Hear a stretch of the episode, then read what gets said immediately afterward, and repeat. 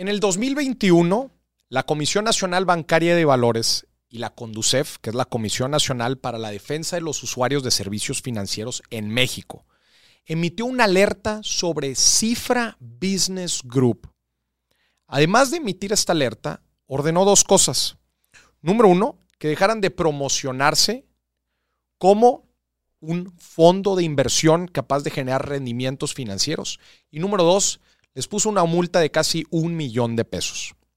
Desde ese entonces, muchísima gente me ha preguntado qué es lo que opino de cifra, de si es una opción viable de inversión. Además de viable, si es una opción segura para invertir nuestro dinero. Después de varios meses, nos pudimos contactar con uno de los fundadores de Cifra. Y lo que verán a continuación es una entrevista que le hicimos para poder indagar más qué es y cómo funciona todo este esquema. Y esta es la historia detrás de Cifra Business Group. El grupo Maurice Dieck y su equipo no se hacen responsables de lo aquí mencionado. Dimes y Billetes es un programa con fines educativos y periodísticos. Los comentarios y declaraciones de los invitados son única y exclusivamente responsabilidad de ellos mismos. Bienvenidos a otro episodio de Dimes y Billetes. El día de hoy nos acompaña George Goodman, cofundador de Cifra. Sí. ¿Cierto? ¿Cómo estás, George? Bien. Muy bien, muy bien. Gracias, gracias por tenerme aquí. Maurice, muchas gracias. Oye, George, platícanos un poco de ti. ¿Quién eres? ¿De dónde vienes? Eh, bueno, eh, yo nací en San Diego, California. Crecí eh, una parte de mi vida en Guadalajara, después otra parte de mi vida en Texas, San Antonio del Río, Houston, Brownsville y de regreso a Guadalajara. Ahorita estoy, este, ahí tengo mi residencia y ahí, ahí, pues ahí, está toda mi familia. entonces, viviste un tiempo en Texas. Sí. Sí, 18 años en Texas. 18 años. Yo, yo, eh, yo viví un tiempo en, San Antonio. Este, bonito, bonito todo el, pues el Valle de Texas y en general. A gusto. Em, muy a gusto. Oye, George, empecemos. Este, entonces, eres cofundador de Cifra Business Group. ¿Cómo es el nombre? Eh, bueno, el nombre comercial eh, es Grupo Cifra. O Cifra Group. la SAPI que legalmente eh, estaba detrás de, ese grupo, pues era Cifra Business Group, SAPI DCB. Ok. Eh, pero bueno, ese realmente era el brazo comercial este, que, se manejaba, ¿no? Realmente nada se hacía en, el, en, ese ámbito. Ya. Eh, era, es, más todo de una manera, pues, descentralizada, por así decirlo. ¿Cómo, cómo, inicia, cómo inicias con Cifra? bueno, Jonathan Cifuentes, que es la otra persona con la que... Tu socio, Jonathan Cifuentes. Correcto. Eh, bueno, él y su papá eh, trabajaron conmigo en una empresa en Houston, Texas, precisamente. Cuando estabas allá. Cuando yo vivía allá, yo tenía una empresa de marketing, bueno, de, éramos la fuerza de ventas de una compañía de luz. Eh, de una compañía de luz. y hacíamos canvaseo. Vendíamos a través de canvaseo y a través de, de puestos fuera de... Perdón, ¿qué es canvaseo?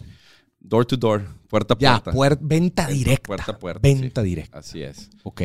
Y, para esta empresa de luz. Correcto. Para esta empresa de luz eh, éramos la fuerza de ventas. Se acopla, bueno, eh, Jonathan y su papá eh, trabajan un tiempo conmigo y bueno, este, salimos con, con, ideas diferentes. Se van a otra empresa y empiezan a se incursionan en otros negocios ellos y yo continúo con... ¿Cuántos años tenías?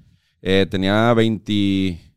Siete, no, 20, 28 años más o menos. 28 años. ¿Tú, qué, ¿Tú qué estudiaste, George? Eh, eh, International Business. ¿Negocios internacionales en qué? ¿En UTSA? En UTSA, sí. UTSA. Roadrunner. Roadrunner, sí, cómo no. Este, y entonces, a ver, o sea, eh, Jonathan y tú se separan, estaban en en la, fuerza de ventas de esta empresa, se separan. ¿Ellos a qué, a qué se fueron, qué se fueron a hacer? Él y su papá. Eh, hicieron unos, unas empresas de multinivel. Eh, Entraron al tema multinivel. Sí, ya estaban, habían salido. Eh, después se unen conmigo a las ventas directas. A la venta directa. Eh, no nos acoplamos en nuestras formas de trabajar y, ellos se incursionan otra vez en, el mundo del multinivel, pero ya formando su propia empresa. Su propia empresa. Correcto. ¿Y cómo vuelves tú con él? O sea, ¿cómo vuelves a conectar? Eh, bueno, em, fallece mi mamá. Eh, y fallece su papá y nos contactamos porque, bueno, a pesar de no haber en el, en el ámbito de negocios, haber colaborado de una manera más larga, pues este, hicimos una amistad. Ok. Nos empezamos a hablar otra vez. Eh, sí, o sea, tenía la, tenía la relación, independientemente de que igual al principio no funcionó el trabajo, tenías la relación. Correcto. Y habíamos quedado en, llegar a hacer cosas más grandes juntos, ¿no? Más adelante. Eh, entonces, cuando yo ya sé que él también está viviendo en México, en Saltillo, eh, lo invito a Guadalajara para, para poder formar una... Él era de Saltillo. Sí. Él era de Saltillo. Y este, para poder formar una empresa de, de multinivel. Le dije, ahora sí podemos hacer una empresa de multinivel, pero eh, yo pensando y enfocado en productos. Ok. Tú ya te habías regresado a Guadalajara. Así es. De, Houston. de, Houston. Entonces llegas a Guadalajara e invitas a Jonathan y le dices, vamos a armar este negocio de multinivel. ¿Qué es un negocio de multinivel?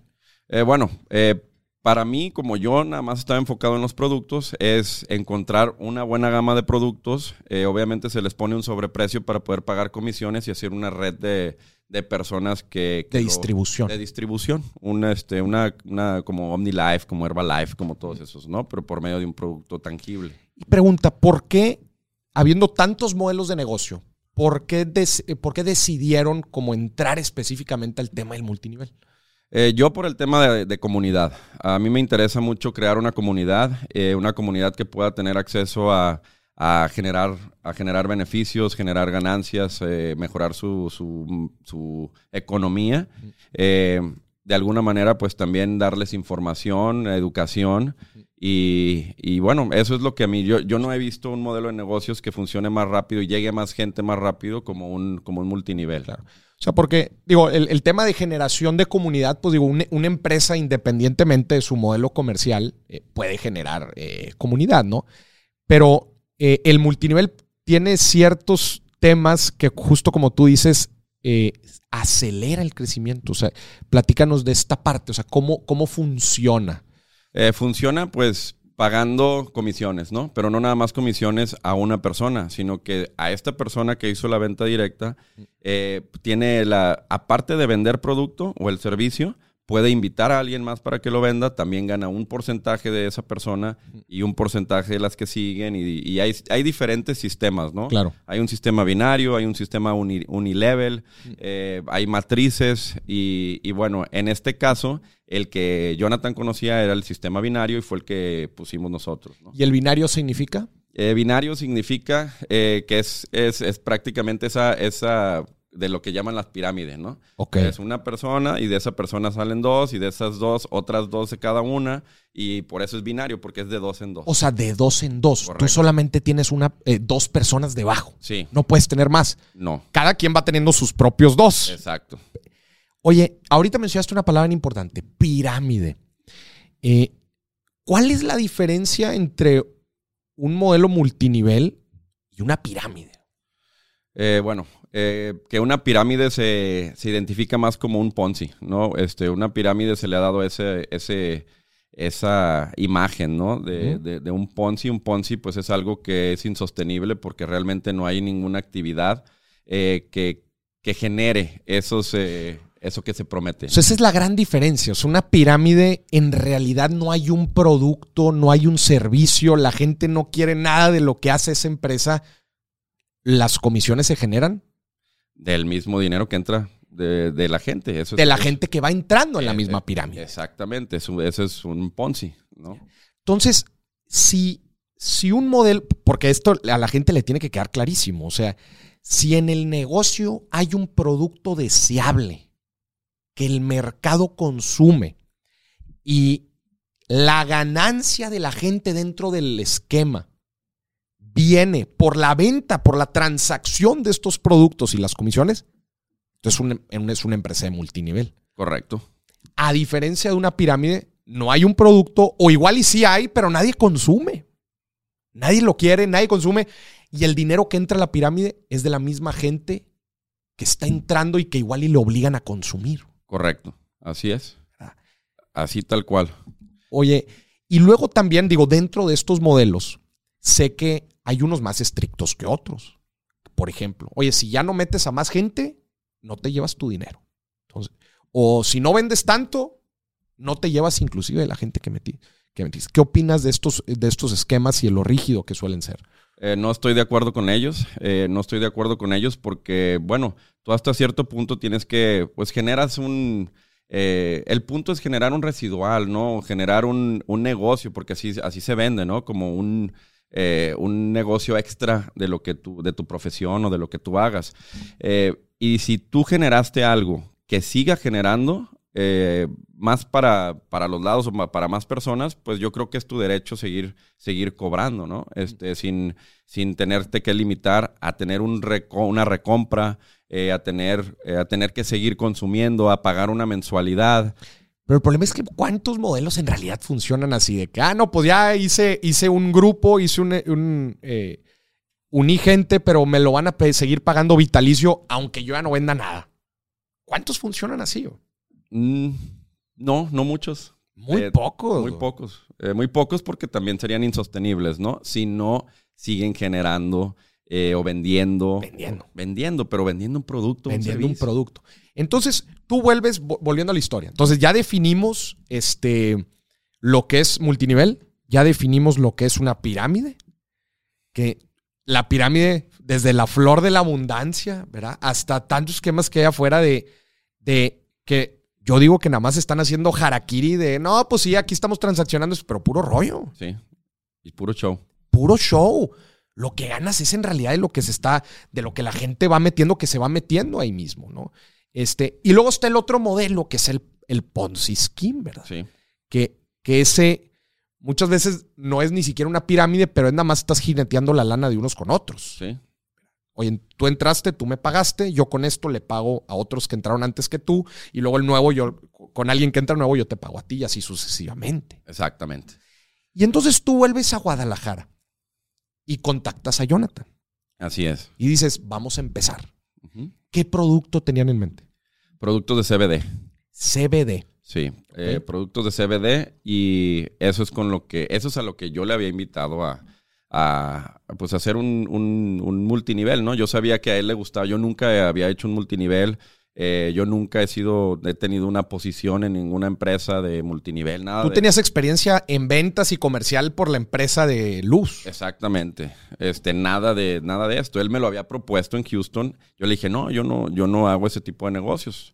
Este, pero cuando encuentro ese producto que apenas estaba en, auge, que sí tiene beneficios para las personas. ¿Qué productos específicos de CBD? Eran pastillas, eh, pastillas AM, pastillas PM, este, unas que te relajan en la noche y unas que, que te mantienen en algún cierto nivel eh, durante el día, este, aceites, este, aceites para también para relajación y demás. Hay hasta cremas, ¿no? Y, cremas, este, para... Comitas, sí. De todo, ¿no? De todo. Este, yo, yo no soy un consumidor de, esos productos, pero bueno, por ejemplo, a mi mamá que murió de cáncer sí le mejoraron su calidad de vida su en los momentos. Sí. O sea, más relajado, menos dolor, etcétera, ¿no? Y por eso a mí me, me gustaron. Inclusive hay, hay, ciertas enfermedades, ¿no? Que sí ayudan eh, para tranquilizar a la gente, mucha ansiedad y la fea.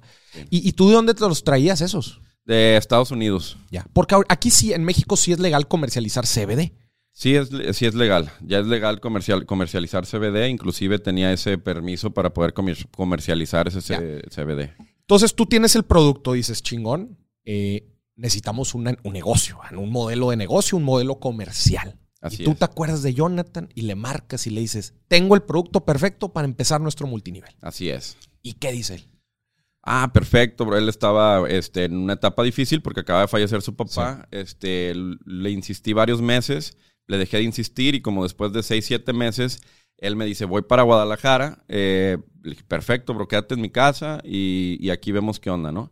Pero para entonces él ya había llegado con un modelo totalmente diferente al que yo le había propuesto, porque ni siquiera se trataba nada más de productos. Es más, él ya había hasta maquilado sus otros productos y más bien él vino a invitarme a mí, ¿no? Él te vino, te, te, fue a invitar. Sí. A, a cifra. ¿A qué te invitó? A, a, inversiones en criptomonedas. Okay. Pero ¿y dónde quedó el CBD? Pues ya era un producto secundario. Pero dentro del modelo. Sí, estaba dentro del modelo. Eran productos y eran eh, modelos de inversiones en criptomonedas. O sea, tú le pichaste la idea, güey, vamos a hacer este show. Él dijo, ah, chingón ya, tengo un producto más dentro de mi portafolio que ofrecer dentro del esquema. Agarró los productos de CBD, pero lo mezcló con inversiones en criptomonedas. Así es. Específicamente, cómo funcionaba a este modelo ahora el que él te invitó. Eh, que como es un rollo, eh, o toma tiempo más bien, eh, poder tener centros de pagos para poder para que la gente pueda pagar productos y que se les puedan enviar, etcétera. Él, él, como ya tenía experiencia en criptomonedas y ya había tenido una, una empresa de multinivel en Estados Unidos este, de, que, que se dedicaba a eso, a minería, eh, pues me dijo, con Bitcoin podemos aceptar pagos en todo el mundo y no nada más de productos, eh, sino también vamos a ofrecer este, modelos o licencias financieras para que la gente crezca su dinero a través del trading, ¿no? ¿Cómo es eso ofrecer licencias financieras para que la gente pueda tradear? Es, eh, por ejemplo, nosotros tenemos traders y como no todas las personas saben hacer trading, pues bueno, mete tus criptomonedas a este pool y nosotros crecemos tus criptomonedas con nuestros traders que hacen como ese un, como un fondo. Así es. Un fondo tradicional tiene su mesa técnica y esta mesa técnica es la que decide comprar o vender los diferentes activos de un fondo tradicional. Exacto. Eso es lo que ustedes ofrecieron también. Correcto. además de los productos de CBD, si quieres poner tu lana a trabajar, mételo a este fondo. Y aquí tenemos traders nosotros de criptos. Así es. ¿De dónde salieron esos traders de criptos? Se reclutaron ahí, en, ahí mismo en Guadalajara. En Guadalajara. Inclusive eh, volamos algunos de, de España y de Colombia también, de Bogotá. Tú para este punto, como dices, ya pasaste ya de, un- de una parte que tú querías comercializar CBD a algo mucho más, eh, algo mucho más complejo, porque estás metiendo ya inversiones en cripto que, que de por sí son sumamente riesgosas. Sí. ¿Tú cómo empiezas a ver todo esto? O sea, ahora, ahora resulta que ya no tú, ahora tú ya no estás invitando, ahora te están invitando a ti. Así es. ¿Cómo empiezas a ver esto? Eh, bueno, eh, yo le dije, bueno, ¿Tú verlo. confiabas en él? Eh, yo creo que todos tenemos derecho a una segunda oportunidad, ¿no? Eh, realmente, No, habías no te había ido bien con él en Houston, no. Pero le das una segunda oportunidad. Sí, eh, él consideraba que también me la estaba dando a mí, dado que yo lo había corrido de mi, de mi empresa. No, ah, lo no habías dicho eso. ¿Lo corriste? lo- sí, corría a él y a su padre de, de- de mi empresa. ¿Por qué? Eh, por malas conductas. Eh, malas conductas, eh, malas prácticas y, y bueno, Pero tú confiaste en él otra vez. Sí, ese, eso, eso lo tomo eh, y fue mi decisión, ¿no? Hacerlo. Yo ¿Tú tomé decides? la decisión de, de, a pesar de que no había tenido una buena experiencia con él, yo mismo decido volverme a asociar porque sus argumentos me lo, eh, me, pues me, me lo, le creí, pues. ¿Qué te dijo? ¿Qué te ofreció? que él ya no tenía más que una oportunidad más en el mundo del multinivel eh, para poder hacer algo bien eh, para la, por la memoria de su padre, ya que su padre siempre se dedicó a multinivel, ¿no?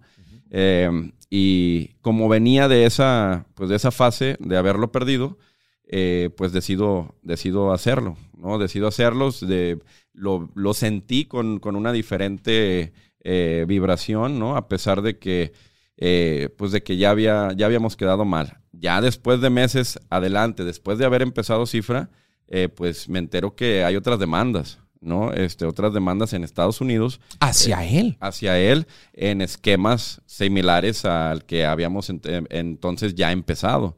Porque hasta creo que abril o junio de- del año del 2020 fue cuando salieron a la luz estas, eh, estas es- O sea, tenía demandas. Tú, unos meses después de haber entrado, empiezas a darte cuenta que tiene diferentes demandas por esquemas similares a los que te invito. Yo ya sabía o ya me habían dicho que tenía ese comportamiento, pero no había nada que, o sea, no, no Que lo estaban- sustentara. Ah, exactamente. Este, entonces, en, llegan esas demandas y le digo, ¿qué onda? No, nada más fueron 25 mil dólares y que no sé qué. O sea, bueno, yo le seguí creyendo y seguí. sí- ¿De qué eran las demandas?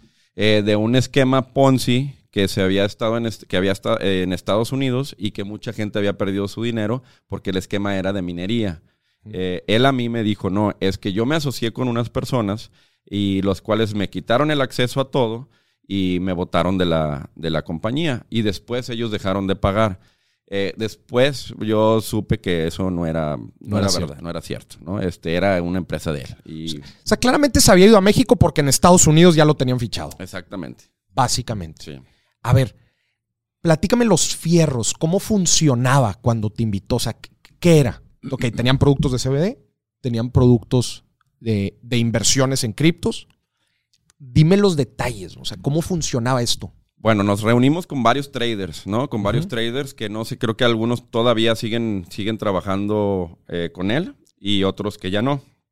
Entonces me enseñan cuentas, cuentas reales de mínimo dos años, tres años de haberlas operado.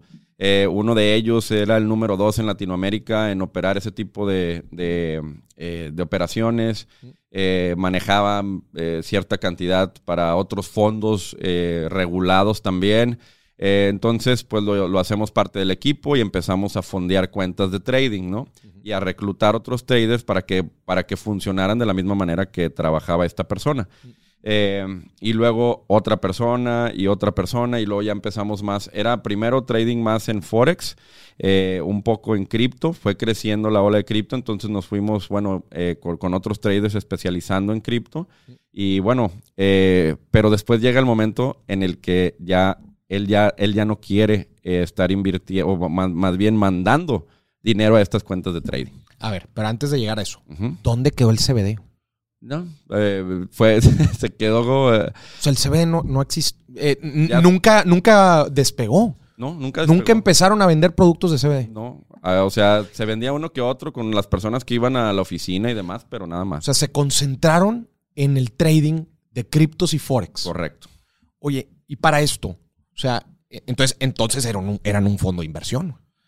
Eh, no, lo podemos, no lo podemos decir porque no estábamos regulados. Porque no estaban regulados, pero operaban como un fondo de inversión. O sea, la gente metía la lana sí. este, y generaban un rendimiento para la gente. Pues es que le, le pues le metían el, cripto que tenían, ¿no? ¿no? No aceptábamos nosotros ningún tipo de fiat. Entonces, ya, o sea, les transferían cripto a ustedes. Exacto. Oye, ¿y, la gente sabía del, riesgo que hay en este tipo de inversiones? Eh, para empezar, ¿tú sabías? Sí sabía. Eh, yo personalmente sí tenía inversiones en cripto, pero un portafolio muy pues, a largo plazo, ¿no? Este, y sí, yo, yo, creo que no sabía tanto el riesgo. Me he ido educado estos dos años y medio, la verdad, mucho, pero en ese momento no tanto, ¿no? Este, yo, porque yo no incursionaba mucho en ese mundo, era, es la realidad. Em, él, como ya tenía experiencia, hablaba de mucho, es más, hasta de programación y demás, eh, pues bueno, eh, me dio cierta credibilidad, ¿no? Confianza. Sí, confianza. George, ¿cómo? Eh, o sea, eh, digo, también conociendo tu, tu, perfil ahorita que nos acabas de platicar, pero, o sea, que, ¿cómo fuiste creyendo en tantas de estas cosas eh, a lo largo del tiempo? O sea, la neta es que confiaste de más de esta persona. Sí, no, no me puedo, no, no me victimizo porque la verdad es que sí me confié, sí confié de más, sí la verdad es que yo nunca tuve acceso a esos, a ese fondo, a ese, a ese pool. Este, y... Sí, a ver, pregunta. ¿Sí, lo invertían o, o nada más se hacían harakiri con el No, en un inicio sí se, sí se trabajaba, eh, pero poco a poco, como fue creciendo más el Bitcoin, eh, Jonathan me decía, ¿no? No te preocupes, el Bitcoin va a, subir, va a hacer que esto suba. El Bitcoin va a hacer que esto suba. Y, y, efectivamente sí pasó. Subía en un tiempo. Pero llegó un momento en el que se estabilizó. Claro. Y yo me, cada día me ponía más nervioso porque aparte no me daba acceso a ver las cuentas. Le digo, oye, yo doy la cara, yo no estoy viendo las cuentas, yo necesito ver qué está pasando. Eh, porque yo nunca tuve acceso a, esas cuentas, ¿no? Este, y a las cuentas de inversión tú nunca tuviste acceso. Al principio sí, a las de trading y yo las abría y algunas estaban a, mi nombre y en los brokers y demás. Pero te digo, empieza a subir el Bitcoin a partir de seis meses, cuatro o cinco meses de haber arrancado y se dispara pero eh, loquísimamente. ¿No te preocupaba el riesgo al que se estaba enfrentando la gente que estaba confiando el dinero en este tema de trading? Eh, o sea, ¿no te preocupaba el gran riesgo que podría suceder, especialmente en un activo eh, tan desconocido, tan volátil, tan incierto? Te voy a decir algo yo me dedico a, la educación financiera y cada mensaje que yo doy me carcome el cerebro poder dar el mejor mensaje posible y objetivo porque yo pienso que la gente va a tomar una decisión con lo que yo le diga. Sí, claro. Y eso me empuja a dar mi mejor desempeño y tratar de ser siempre el mejor mensaje posible. Sí, claro. ¿No te preocupaba entender el riesgo al que estaba entrando la gente. Tanto me empezó, bueno, tanto me preocupó que decidí salirme, ¿no? Y sacrificar tanto ciertos ingresos que yo recibía de, esa organización eh, como también eh, no, no, afectar más a, personas, ¿no? Eh, entonces sí, claro que me preocupó, me preocupó al punto en el que decidí salirme. ¿Cuánto tiempo estuviste? Estuve un año y medio. O sea, estuviste un año y medio. Sí. ¿Eso hace cuánto fue? Eso fue así casi ya un año que me salí. O sea, hace un año te salí. O sea, estamos diciendo que esto empezó un poquito antes de pandemia. Justamente antes de la pandemia. Justamente antes de pandemia empezó Cifra. Sí. Oye, a ver, ahorita llegamos a tu salida. Pero entonces, eh, ¿cómo funcionaba el modelo? O sea, la gente invertía una. ¿Era una pirámide? ¿Era un. Eh, o sea, ¿cómo funciona? Porque luego me dijiste que multinivel. O sea, ¿era un multinivel? Es que sí, un multinivel pues tenía el servicio de, así, se le, así les llaman en este, en este mundo, ¿no? Del multinivel, unas licencias eh, de, de, trading. ¿no? Entonces, en estas licencias de trading sí se hacía trading al principio, después no hubo la necesidad de hacer trading y ahí fue cuando yo me empiezo a poner nervioso porque en estas en, él decide ya no hacer trading, pero empieza a subir muchísimo el Bitcoin. Me dice, entonces no hay necesidad de hacer trading porque... Ya nada más déjalo ahí, va a crecer. Exactamente, pero llega un punto en el que se estabiliza, como ahorita. O cae, como, ahorita. sí. pero, pero ¿dónde está el modelo piramidal? Ah, bueno, porque si tú ingresas una licencia de que equivalen a mil dólares en cripto. Nada más para entender, una licencia era lo que te da permiso a ti de, depositar cierta lana para que se trade en cripto. Exactamente. Entonces, ¿Cómo funcionaba Entonces, de, ese, de esos mil dólares, eh, de esos mil dólares se ponían a, tradear eh, el, 60% de esa cantidad. El 60% del valor de la licencia. Exactamente. Y lo demás, eh, bueno, era para pagar comisiones, pero con ese 60% nosotros teníamos que duplicarlo. ¿no? Ustedes tenían que duplicar. Así es. Pero el hecho de que cuando tú invitas a alguien más, eso acelera que tú dupliques. O sea, porque tus comisiones también cuentan como parte de eso. Ya. Entonces, eh, hay, una, hay un cierto ahorro en, pago de, pues, beneficios o intereses o lo, como lo, que le quieras llamar, eh, o lo que es, ¿no? Este, pero eh, las comisiones aceleraban tu duplicación. Ajá. ¿Verdad? Entonces, pues es pues es por eso es multinivel. El servicio era, era poder entrar a tener una licencia de trading donde nosotros hacíamos el trading por ti, pero después, este, pero si tú invitabas a alguien más, acelerabas tu duplicación por medio de las comisiones que cobrabas. Tenías el incentivo de invitar a más gente para poder duplicar tu lana más rápido. Sin tener que invitar a más gente. Tú podías nada más comprar tu licencia y esperar a duplicar. ¿Qué era lo que ofrecían? O sea, de, de ganancia. En ese momento era un punto ciento diario .5% diario. diario. Así es. Pero, o sea, se duplicaba. O sea, era, era, más, era más marketing que, nada, ¿no? Ajá. Porque eso, el punto 5 de lunes a viernes, eh, te da un 10% mensual, ¿no? 180 eh, anual. 180 anual. Este, Madre santísima. este, pero eso, eh, la mitad es tu capital y la mitad es, es un... Por las comisiones. Por las comisiones, sí. bueno, y la, sí, las comisiones y los eh, y tu rendimiento, ¿no? Ya. George, es una piramidota, eh, es una pirámide. Bueno, te quiero, quisiera, yo te entiendo, yo entiendo lo que estás diciendo, pero sí hay modelos, y ahorita te voy a decir unas cosas, ¿no? Pero sí hay modelos, sí hay negocios, sí hay eh, y más ahorita en lo que ha, estado pasando y, evolucionando en estos, en estos dos años, que sí generan hasta un 30% mensual y más. No, lo dudo. O sea, eh, un 30% mensual o hasta duplicar la lana en un mes. Sí. El tema es el riesgo al que se está incurriendo. O sea, el riesgo es inmenso. Sí. Y, a mí me parece que la gente no tiene el contexto de, todo esto. Y, te lo dice una persona que está metida en la educación financiera 24/7 y que recibo los mensajes de toda la gente en mi celular todo el tiempo. La gente no sabe de las cosas, la gente no entiende. La gente que te pudiera explicar qué es un Bitcoin, yo creo que es el punto 0000005% de México. Y se van por estos rendimientos exorbitantes, güey. Y se van por esta creencia de que van a poderse hacer ricos de la noche a la mañana. Sí, que, que eso si tú ves ah, videos míos que cuando estoy, esto no es para hacerte rico rápido, o sea, bueno, aunque así pareciera por los rendimientos, realmente tienes que trabajar si realmente quieres tener resultados, etcétera, ¿no? Eh, pero, pero sí hay, sí existen estos modelos y sí hay mucho riesgo y sí me daba miedo, sin embargo, eh, el miedo a mí que me da porque hay muchos, hay muchos lugares y qué es lo que ha hecho que esto se queme es que, o, o que este tipo de modelos, que este tipo de modelos se queme, inclusive el, el multinivel y el, multinivel, el trading, eh, los bots de trading, todo eso, eh, porque ahí vienen personas, hacen empresas, eh, dicen que hacen trading, que tienen unos bots de trading automáticos, algoritmos, etcétera, pero son unos poncis.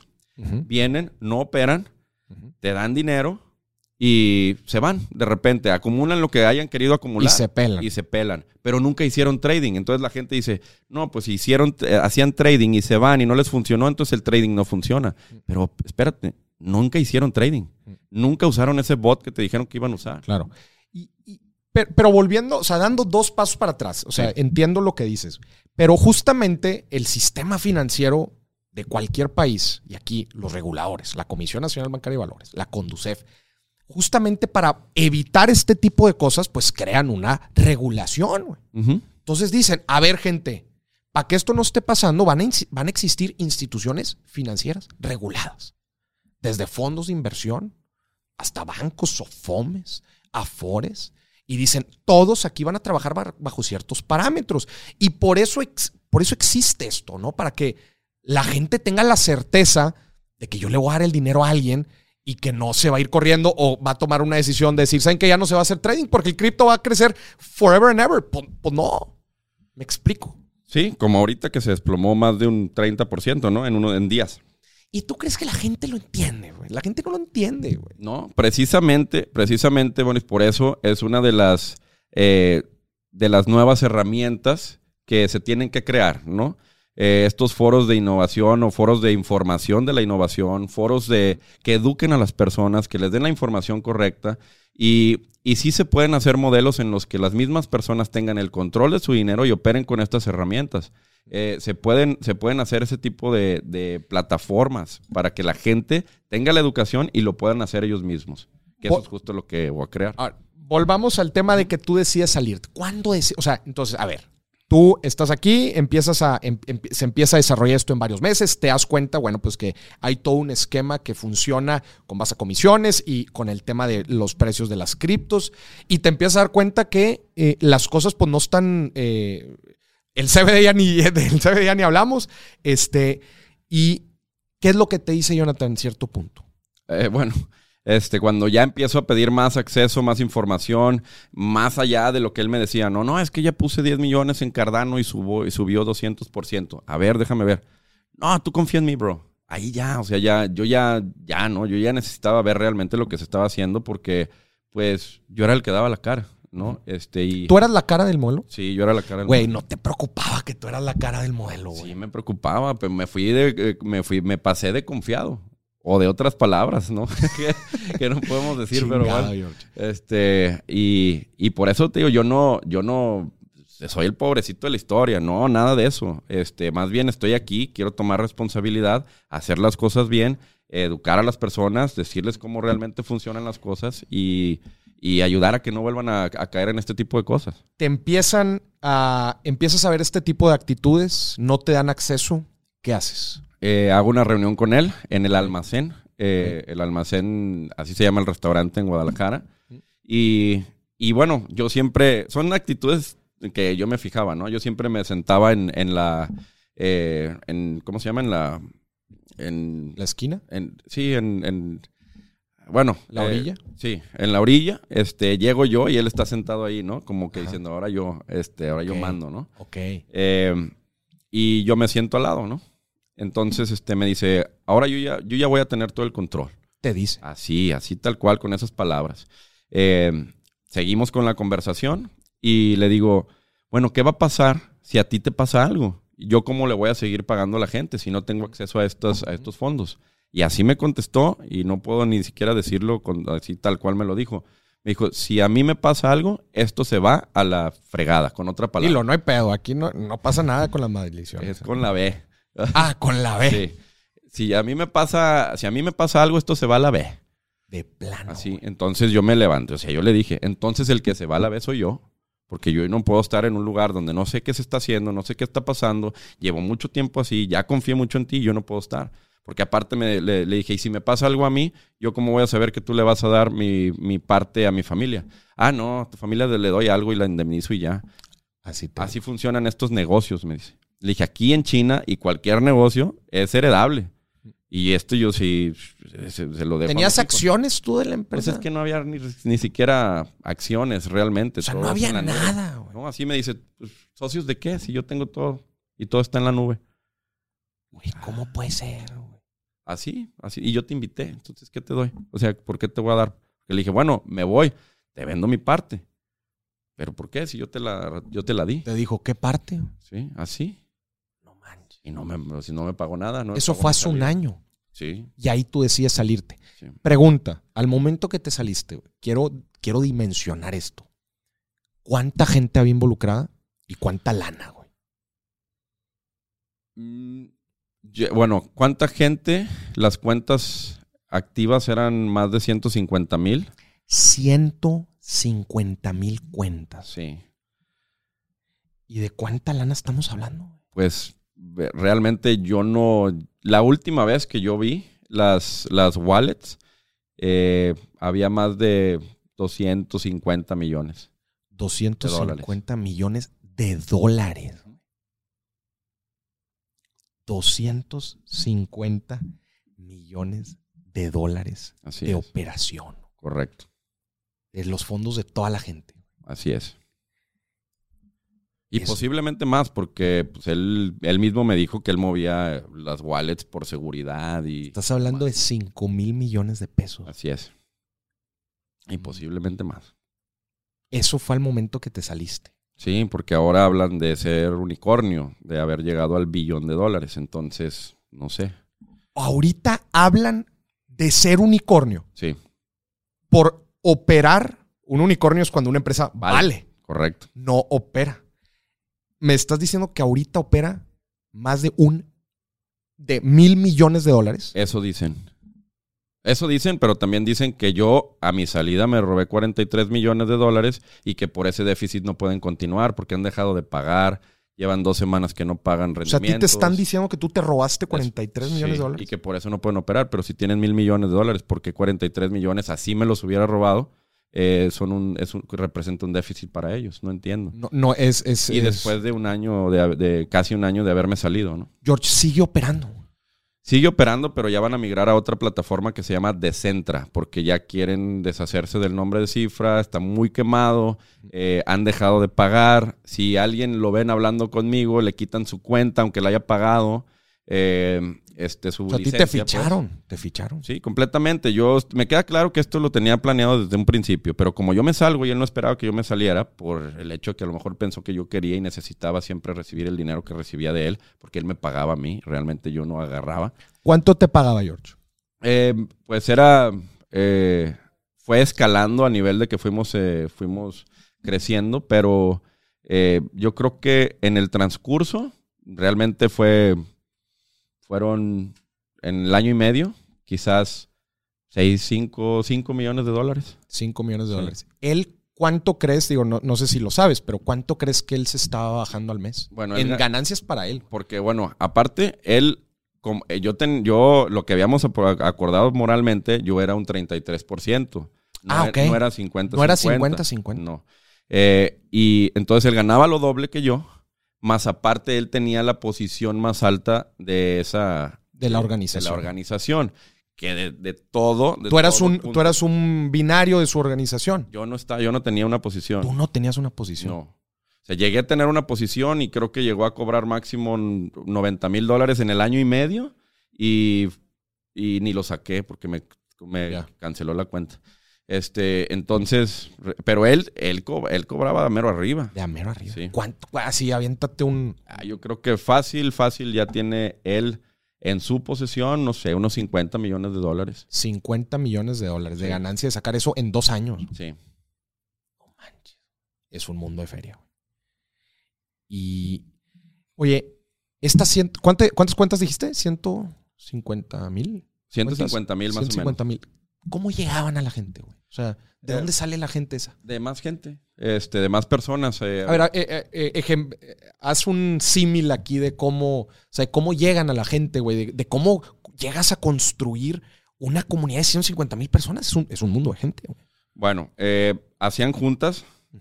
a mí me llamaban a, ya al último personas que me querían conocer y demás, ¿no? Pero, pues, pero haz de cuenta. Jonathan llega y trae a cuatro personas, ¿no? Omar Salazar, eh, que ahorita en una revista de multinivel es el número uno y dice que gana dos millones de dólares al mes, más o menos. Este, que es la posición que sigue de Jonathan. E, en cifra, igual. Sí. O sea, él, trabaja ahí en cifra. Sí, entonces Jonathan al inicio llega con Omar y llega con Javier eh, y su esposa y eh, ellos son los que inician, ¿no? Ok. Eso es su binario. Sí. Ese es su binario. Y luego ellos ya empiezan a invitar a otras personas, pero por lo regular son personas que ya han estado en otros eh, multiniveles. y empiezan a hacer reuniones. En este caso, pues no eran o en casas o por Zooms, porque empezó la porque empezó la pandemia. Y obviamente esta gente que ya está en el medio quiere meterse de volada para tener una posición alta. Así es. Y por eso se jalan de otros multiniveles y es gente que ya conoce el sistema. así es. Y, así, o sea, empiezan en reuniones en casa.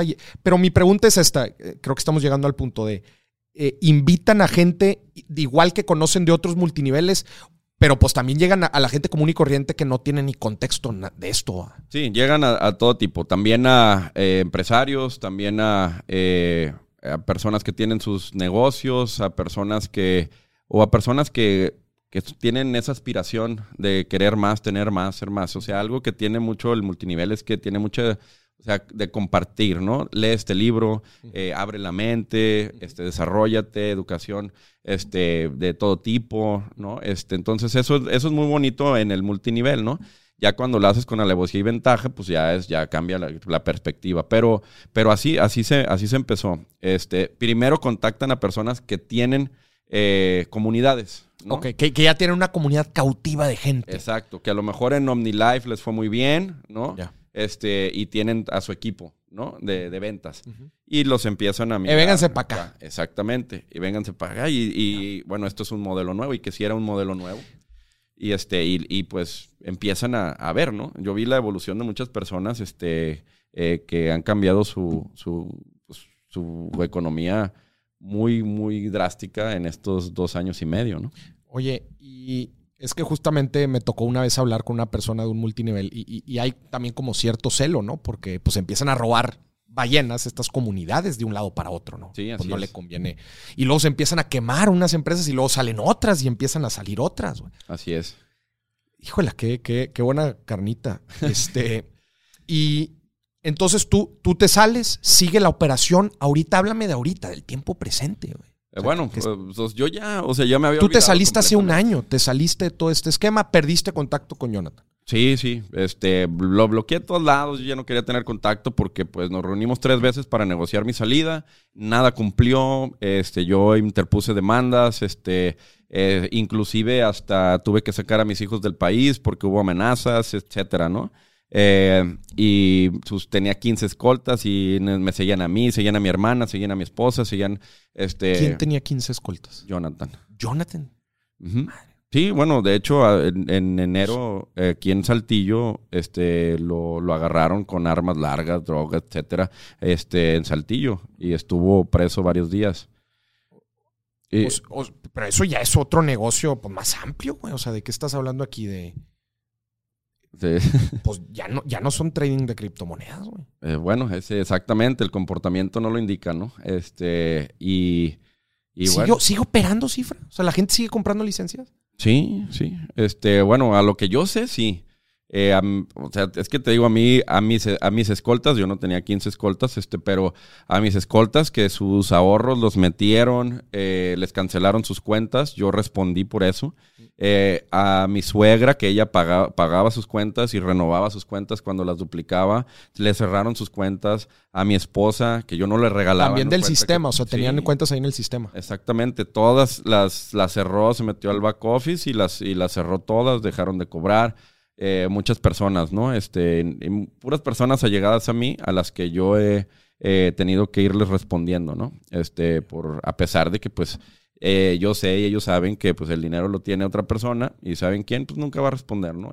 Eh, ya lo ha hecho antes, eh, ya ha tenido ese comportamiento y no veo ahora con este nivel cómo, por qué lo cambiaría, ¿no? Oye, y entonces, bueno, ha seguido creciendo entonces, sigue la comunidad. Bitcoin cayó, está cayendo como loco. Este, em, me imagino de haber gente que empieza a decir, oye, no me, no me están pagando. ¿Qué, cuál es tu proyección de qué va a suceder ahorita? ¿Dónde está esta gente? Bueno, esta gente que empiezas a decir, Jonathan, eh, todo su, equipo, ¿dónde están? En Dubai. Eh, están en Dubai. Sí. Escapados. No, o sea, unos van y vienen, este, a aparecer este fin de semana, eh, abren las nuevas oficinas en Dubai de esta nueva imagen que es Decentra. Así se llama Decentra. Decentra. Le quitaron el nombre cifra, está muy quemado, vamos a poner este está muy quemado y lo, dijeron abiertamente en un Zoom que tengo grabado de ellos, este, que piensan echarme toda la culpa de todo lo que vaya a dejar de hacer cifra eh, y, migrar toda de Centra de cero este, y, demandarme o no sé qué piensen hacer allá. ¿Ya han demandado? ¿Traes demandas arriba? No, nada. ¿Tú los has demandado? yo sí, yo sí. Eh, o sea, son varias las demandas que, tengo en contra de ellos. ¿Y su modelo ahorita, incluido de Centra, que es a donde se van a migrar, sigue siendo la misma promesa de trading de cripto? La verdad, eh, te soy sincero, no sé cuál, no sé cuál sea el esquema que, vayan a manejar allá. No tengo idea de cuál sea su. ¿Cuál es tu proyección? ¿Cuál es tu proyección? Mm, algo a lo mejor más eh, enfocado en el en cobrar mensualidades y, y ofrecer educación este, educación financiera, educación de liderazgo, no sé, eso es lo que me han dicho, pero la verdad es que no, no, no, le, no me salí y no le he puesto atención en mucho tiempo. Pero estos modelos no son, no son modelos de, de cobrar mensualidades por obtener educación, es una pirámide que le meten cursos eh, adentro, ¿verdad? Para que la gente quiera meter. Es que eso es algo bien importante que hay que distinguir. Una cosa es hay, muchos cursos de muchas cosas allá afuera. Pero es diferente vender mensualidades con modelos de pirámide en donde la gente va a ir ganando conforme lo que vaya haciendo en la pirámide, George. Y esa es una de las cosas que menos me gusta, güey. O sea, que, que más la palabra es aborrezco, güey, de, muchos de esos modelos. Número uno, el marketing tan engañoso que utilizan de chécate, esta, toda esta lana la vas a poder hacer haciendo trading se puede ganar haciendo trading, güey, pero, pero no, como lo, no como lo hacen así de que de la noche a la mañana y con toda esta lana y mira estos rendimientos y la lana viene de la gente que metes. Güey. Exacto, o sea, sí, como tú lo dices, sí hay manera de hacerlo, pero se tiene, se, necesita una estructura para Educación, estructura, disciplina, y es poco a poco, no, no como lo publicitan, y eso es lo que atrae a muchísima gente. Exactamente. Esas eran cosas. Ese es el problema. Sí, sí. Y, esas eran cosas también que, que, me pusieron nervioso. Yo en, este nuevo modelo que estoy incursionando, no es la, no es el modelo que, que es educación. George, ¿qué onda con la, con la, con los reguladores, con el gobierno, güey? O sea, ¿cuál es su papel en todo esto? Eh, su papel, bueno, en, en cifra eh, nos multaron. Eh, Los pues, multaron, vi la nota, eh, cerca de un millón de pesos, ¿no? Así es, este, por, por uso indebido de, palabras, ¿no? Que porque estaban recabando, se hacían llamar fondo de inversión cuando no lo era. Correcto, y todo eso, ¿no? Entonces, este, em, se, interpuso esa, que me la dejó también, me dejó ese problema, porque Cifra Business Group SAPI DCB está 90% a mi nombre y 10% de mi, de mi esposa. Ah, o sea, la, la SAPI, tú eres el dueño. Yo soy, yo soy el representante legal. Yo, yo me quedé con ¿Me la dejó los problemas, güey. Me dejó los problemas, no me pagó mi porcentaje de salida y aparte dice que, que robé. Pero bueno, ya operado así anteriormente, yo debí de haberlo visto. A ver, ¿y qué otro rol tuvo el gobierno? O sea, que, además de esta multa, ¿verdad? Oye, no puede ser, no, no te puedes llamar fondo de inversión. ¿Qué otras cosas, este, o, o de plano nada? Pues es que, mira, como realmente no se maneja dinero fiat. Es que como este, todo es en cripto. Este, es, por cripto. Tanto es, este, pues está en, lo alegal, ¿no? Este, está en el limbo, está en la zona gris. Exactamente. Entonces, eh, lo, que, lo que se debió hacer y lo que yo voy a hacer es realmente regular hasta donde se pueda regular por medio de una fintech y hacerlo por ese, por ese bien. O sea, que también se pueda, eh, que se pueda captar fiat bien. Es que justamente luego la gente dice, ay, ¿por qué ponen tantas trabas el gobierno y por qué tanta regulación? Pues es que todo esto es para que no aparezca gente como Jonathan, ¿verdad? que se robe la lana. Güey. Sí, correcto. Estoy, estoy eh, en mucho de acuerdo con eso, para, porque precisamente para eso es las regulaciones. Sin embargo, creo que se pudiera acelerar más en regular otras cosas que ya llevan un par de años o más. Desde luego. Todos eh, quisiéramos que fuera más eh, rápido. ¿va? Para, para poder alcanzar el, ritmo al que va esta nueva economía, ¿no? George, pecaste confiado, güey. Sí. Este. Creo que. a, mí me, pone la piel chinita la cantidad de gente involucrada, güey. La cantidad de dinero, patrimonio también ahí metida. la verdad es que me preocupa y, y pues nos deja una lección en general a todos, güey. ¿Cuál es, ¿Cuál es tu visión actual, güey? O sea, de todo esto que pasó. Bueno, precisamente porque eh, la transparencia no la había, no la hay todavía. Y yo creo que ya hay modelos que sí permiten tener esa transparencia y, esa trazabilidad que las personas necesitan ver sobre o cuando hacen este tipo de, de, inversiones eh, de integración de recursos, como, como se pueda decir. Eh, yo creo que hay que usar esos modelos, acaparar o acaparar las leyes que ya tenemos para poderlo hacer lo más regulado posible y, bueno, eh, más bien enseñarle a la gente cómo usar las herramientas que sí existen y que sí generan esos altos rendimientos para que lo operen con sus mismos fondos y que ellos mismos tengan acceso eh, y el manejo de sus propios recursos. Claro. Que no los tengan que poner en manos mías para yo operarlos. Que, los, que más bien ponerles en la mano esta información de una manera descentralizada, transparente, porque ya hay, ya hay tecnología que lo permite, como la tecnología de blockchain, que es incorruptible, para que lo puedan llegar a hacer ellos mismos. Oye, George, ¿qué crees que vaya a pasar con Cifra? O sea, ya nos dijiste ahorita, van a migrar a, a hacer Decentra. ¿Qué crees que vaya a pasar? Yo, sí, o sea, yo, si se hacían las cosas bien y transparentes, yo le veía mucha vida. Eh, ahorita con, pues es que es lo que me dicen que ellos mismos dicen, que van a cerrar por un déficit que yo dejé y que van a abrir una nueva plataforma y empezar, empezar de cero. Eh, ¿Qué va a pasar? No sé. Quisiera pensar que a todas las personas se les va a remunerar lo que han, eh, lo que le han confiado a esta empresa y a esta persona, porque al final es la persona que, que da la cara y que ha hecho las cosas, quisiera pensar que todo el mundo, que, se les va a pagar, pero lo que ellos dicen es que no. Y pues con la tecnología que existe y que, se maneja diariamente, es ilógico que digan que, que, se van a tardar tres semanas en pagarte algo que requieres en un día.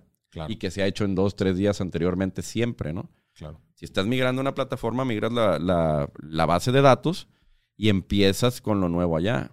Pero esta no tiene por qué dejar de pagar o tardarse triple, o sea, las tres veces más en pagar, ¿no? Claro. Y digo, ¿qué, cuál, cuál, era, ¿cuál era la visión? Me gustaría saber eh, estas conversaciones que tenías con Jonathan de, ¿qué pasa si Bitcoin se cae, güey?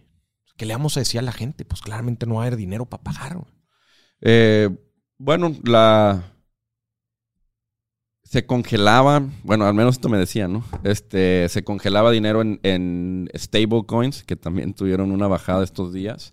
Eh, se congelaban, se invertían en otras criptomonedas, porque a veces Bitcoin sube un 20%, pero hay otras criptomonedas que suben un 300%, ¿no? Este, entonces él me decía que él siempre, que él tenía, nunca me dijo quién, que tenía alguien que le decía en dónde invertir, en dónde, en dónde poner, cuál va a subir, cuál va a bajar, como insider trading, ¿no? este, de, criptomonedas, y que él hacía siempre esos movimientos, pero nunca me los enseñó. Hasta que ya se lo, o me lo enseñas o me voy, prácticamente, ¿no? También fue lo que le dije. Entonces me dijo, no te lo voy a enseñar, pero bueno, este, eh, es esas conversiones eran las que tenía, ¿no? Este, para él todo siempre era positivo y siempre iba a haber una manera de pagar. ¿Qué le dirías a la cantidad de gente que me llega, porque vaya que es un buen número de gente la que me llega a redes sociales, que me pregunta, Maurice, ¿qué opinas de cifra? ¿Qué les dirías?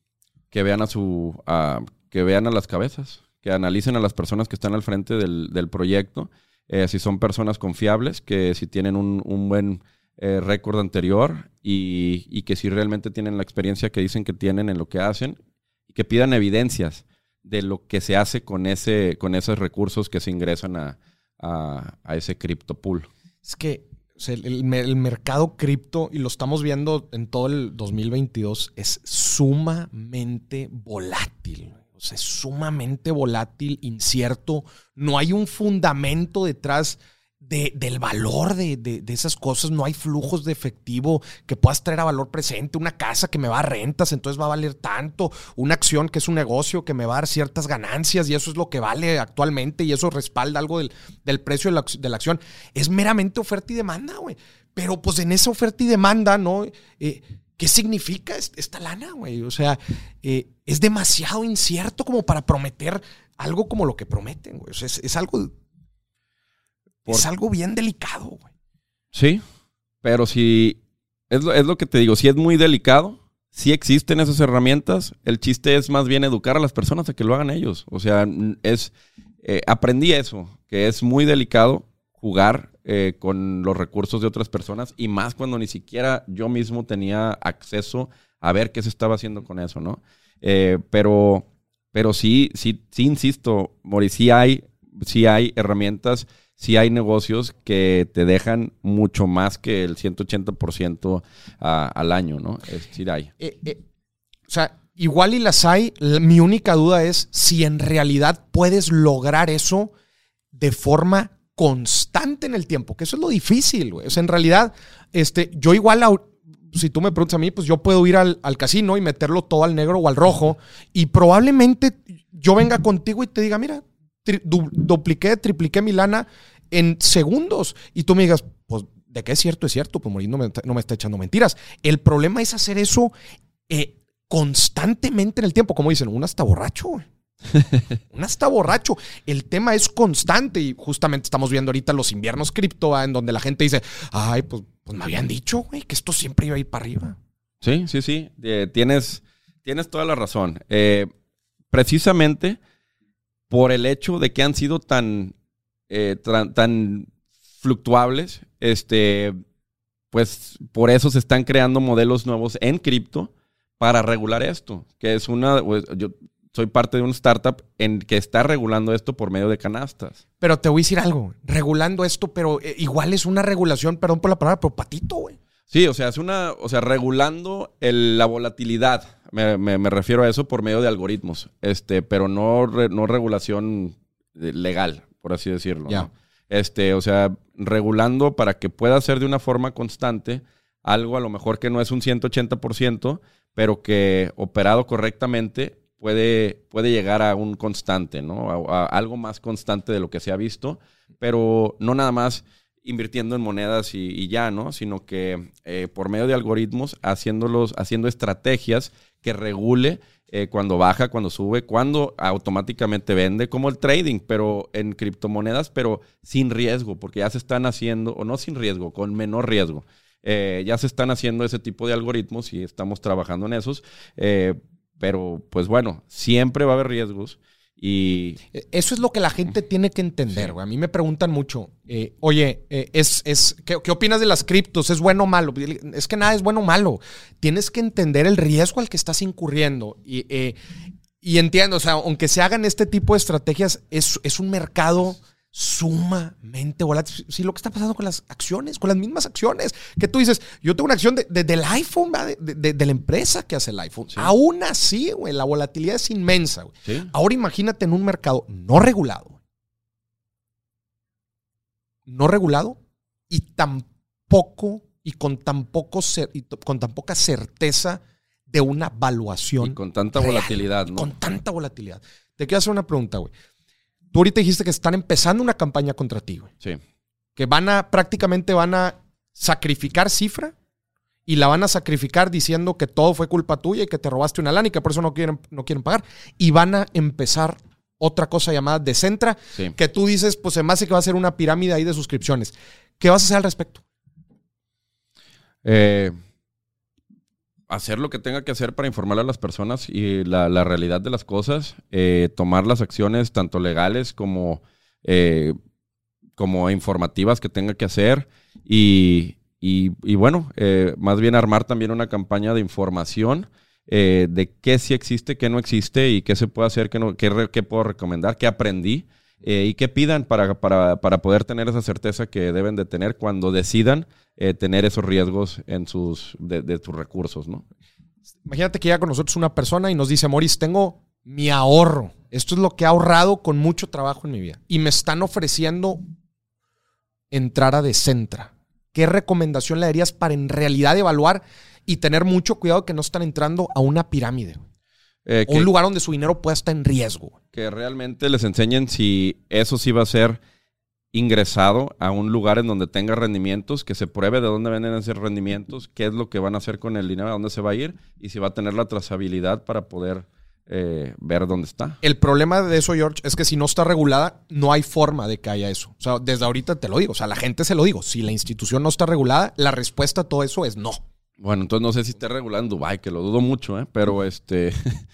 Eh, pero no sé, este, no sé. Eh, dicen que lo que están migrando porque va a ser una manera legal de hacer las cosas. Legal. Ajá. Entonces, Eso dice. Te digo, no, no he estudiado, no sé qué, cuál sea el, plan ni nada, ni, eh, pero pues que se vayan a lo, a lo que, o sea, que, que, pidan evidencias de lo que se va a hacer con eso. ¿Qué sigue para ti, güey? O sea, después de todo este desmadre, digo, todo lo que conlleva desde que te saliste, este, a todo lo que te ha tocado vivir en este contexto, los diferentes periodicazos que en general han salido de, cifra, este, y de toda la gente pues, que te relacionaba a ti, este, y te sigue relacionando. Eh, y obviamente, por otro lado, pues toda esta campaña eh, que sigue generando esta gente, que sigue operando estos modelos, ¿qué sigue para ti? O, bueno, platícanos qué has estado haciendo este año y después qué sigue.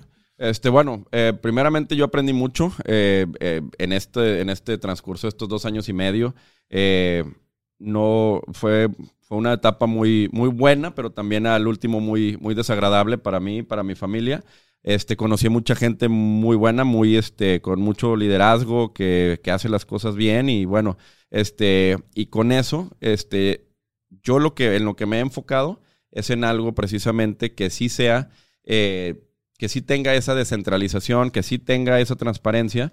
Y para eso yo llegué a un concepto que se llama, es una DAO, es una organización autónoma descentralizada, eh, la cual eh, por medio de tecnología blockchain y contratos inteligentes vamos a realizar o vamos a, eh, a, ofertar diferentes herramientas en donde las personas por medio de un sistema educativo sin cobro eh, pueda tener acceso a esta información de qué es cada una de estas herramientas, cómo funciona, qué es Bitcoin, qué es blockchain, educar más a las personas, que porque pues, para allá vamos, ¿no?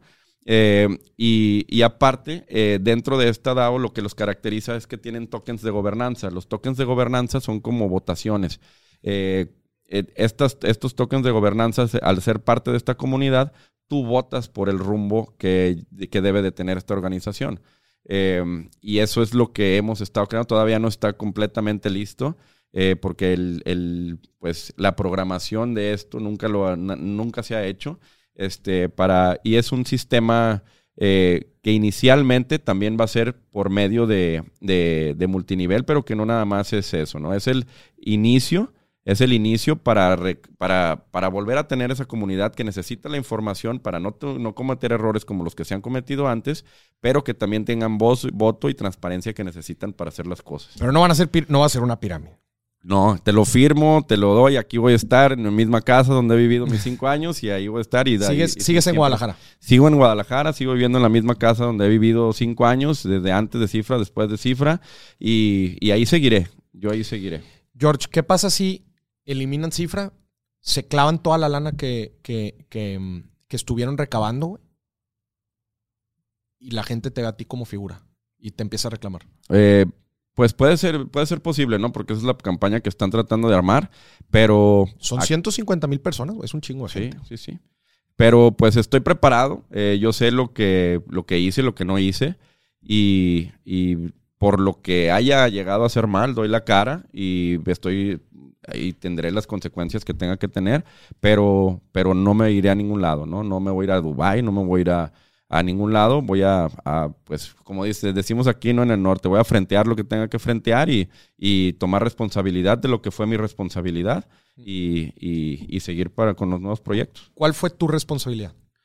Mi responsabilidad fue dar la cara, este, fue eh, tener ese exceso de confianza y no tener realmente el, la transparencia con las personas de decirles que yo no tenía acceso a ese, a ese dinero, no sabía qué se estaba haciendo con el dinero. Esa fue mi responsabilidad y, la que tenga que, asumir, la asumo. ¿Le van a devolver el dinero a, sus, a la gente? Espero que sí. No sé, bueno, creo que habían lanzado un token para capitalización y este, no sé si. Para capitalización. O sea, pues, es que, pues que, los tokens son para eso. Yo no sé, o sea, yo, yo no, yo no, yo no lo haría, pues, este, se, lanzó un token, creo que se llama cifra token, algo así, este, hace algunos meses. Y espero que con eso se hayan capitalizado para poder regresarle a las personas su dinero. O sea, no. He, eh, escuchado que sí le van a regresar el dinero a las personas, pero luego que. O sea, lo que me estás diciendo es para devolverle el dinero a la gente van a levantar todavía más dinero. Creo que ya lo hicieron. Ese token ya lo... Ya lo... Eso es un Ponzi de entrada, güey. Agarrar la nada acá para pagar acá. Y más, en, o sea, en, un multinivel no puedes hacer un token. O sea, es este... Es una locura, güey. Es, es, en mi punto de vista, muy arriesgado, muy loco, este, muy... Pues muy arriesgado, no sé, no, no, no le veo pies y cabeza yo creo que, tener un token. Yo creo que esto se va a poner bastante bravo. Estás hablando de 150 mil personas, más de 5 mil millones de pesos. O sea, es, esto es grande, güey. ¿Qué demográfico tenía la gente? ¿Dónde vivía? ¿Tienen algún dato así como tal? O sea, ¿quién es la gente? ¿Quiénes son estos 150 mil personas? Son de todo el mundo. Eh, México. Ah, todo el mundo. Sí, México, Colombia, eh, Perú, España, eh, África. O sea, es gente India. todos lados. Es mundial esto. Sí, es mundial. Pero empezó. México. Aquí empezó. Sí. Este. Su madre. Y, la verdad, o sea, te digo, fue algo muy bonito, pero a la misma vez muy, muy doloroso, ¿no? Y espero, espero que realmente sí le cumplan a las personas, que, que después, o sea, que la gente no crea que después de nueve meses, diez meses, un año, que yo ya no estoy ahí, yo pueda llegar a tener culpa cuando esto ha empezado a pasar hace los últimos dos meses. Eh, y, y que le cumplan a las personas, ¿no? Hablan de integridad, hablan de transparencia eh, pues que, se haga bien y que no salga dañado nada, ¿no? Este, eh, ni, nadie. Eh, espero que, sí, que sí le cumplan a la gente, es mi deseo y, y que todos salgamos con una buena experiencia de todo esto. Oye, ¿qué porcentaje de la gente crees tú que sepa en realidad lo que está pasando con su dinero adentro? En realidad la gente lo sabe. Creo que muy pocos. Nadie sabe ni madre. Creo que muy pocos. O sea, inclusive las personas, los líderes principales de, porque bueno, los líderes principales de que, seguían de Jonathan, ellos ya sabían que yo me iba a salir. Ellos ya sabían por qué. Ellos ya sabían que yo no tenía acceso. Eh, y, bueno, este, no sé cuál sería el mensaje que ellos le duplicaron a las personas, este, eh, para, para justificar mi salida, porque también dicen que a mí me sacaron, a mí nadie me sacó, yo me salí. Este, y ellos lo sabían, entonces no sé qué mensaje estuvieron dando, o si dieron un mensaje y ahora lo están cambiando, no sé. Eh, lo que sí es que eh, espero que la menor cantidad de personas salga dañada y que empecemos a ver las cosas eh, con mayor, con una lupa, ver realmente que tenga la transparencia que se dice tener, este, sea ahí o sea en otro lugar y, bueno, este, informarnos más, educarnos más y escuchar a personas como tú más para poder tener más puntos de cómo defendernos o cómo tomar decisiones, ¿no? Claro. Oye, este, como duda, güey, este, no, nunca les llamó la atención o nunca levantó alertas de toda la gente relacionada cuando este güey de repente no tenía guardaespaldas y de repente tiene 15 y de repente empieza a viajar y de repente empieza a tener una vida de lujos no, no levantó antena. Eh, sí, pero eh, te digo, o sea, yo daba más la cara y yo no traía 15 escoltas. O sea, yo iba en un carro y él traía en tres carros y... Mm, Se mueven tres carros. Este, McLaren, Lambo, este, ¿no? Este, eh, ya los vendió todos sus carros, inclusive algunos de, de las personas que, que, laboran con él. Este, pero, pues sí, sí levantó muchos focos. Este, ¿quién es o qué onda, no? Este, pues, no se llegó así en seis meses. O sea, también, no, pues es que por el Bitcoin pues ha subido mucho, ¿no? Que es que sí, eso también nos benefició mucho, que la comunidad que estaba recibiendo se lleva, sus beneficios estaba ganando. Subía y subía y subía, ¿no? este, Entonces, eh, pues eso, eso ayudó mucho también, pero, pero no, así, o sea, en, Guadalajara, en, todos lados lo, lo veían. Eh, de esa manera, ¿no? Porque pues, y yo se lo decía en buena onda, como pues era mi amigo, ¿no? Eh, te ves mal, o sea, se ve mal, da desconfianza, ¿por qué vamos a andar así si no tenemos nada que esconder? Eh, me dice, no, tú también deberías de traer más escoltas y tú no eres mi papá y si yo quiero traer 100 escoltas, yo voy a traer 100 escoltas. Y yo te lo digo por tu bien, porque veo los comentarios de las personas, también veo cómo, te, cómo se ve eso y no se ve bien, o sea, va a acabar mal y pues sí, acabó mal. En Saltillo lo arrestaron en, en enero, ¿no? Este, el tema es que muchas veces eso es lo que vende, güey. El fantoche, la faramaya, la ostenticidad, eso es lo que vende, güey. O sea, si yo lo veo bajarse con quintas escoltas, yo digo, ese güey está haciendo una cantidad de lana brutal, güey. Exactamente. Es lo, o déjame, le meto a la lana donde, donde, la, está metiendo, güey. Eh, bueno, ese, es el, ese era un efecto y otro efecto, pues, para eh, personas con eh, con mayor criterio, pues, este, o no mayor criterio, con diferente criterio más bien, eh, lo veían diferente, ¿no? Este, lo, veían diferente y, bueno, es que es de los dos, puede ser aspiracional o puede ser eh, fantoche o puede ser falso o puede ser malandro, ¿no? O sea, puede haber de muchas, de muchas maneras, pero pues yo opino que siempre, siempre bajo perfil es, es mejor, ¿no? George, te, agradezco tu apertura, este, el valor de, comunicarnos todo esto. Y me gustaría cerrar con un mensaje, güey, de que eh, si, si por alguna razón existe la regulación es para tratar de poner un campo parejo ante la falta de educación o incredulidad eh, o credibilidad de la gente, güey yo voy a un banco porque sé que ese banco está regulado, porque sé que no van a hacer nada con mi dinero que no se deba hacer, de que igual mi dinero va a estar protegido por el IPAB. Va a haber ciertas garantías. Güey. La regulación da garantía. Güey. Y cuando no las tienen, dices, pon, pon lupa, fíjate bien, analiza. La gente no, no sabe, güey. O sea, y te pueden decir misa, como igual a ti te dijeron, güey. Pero ¿quiénes somos nosotros para poder distinguir? Güey?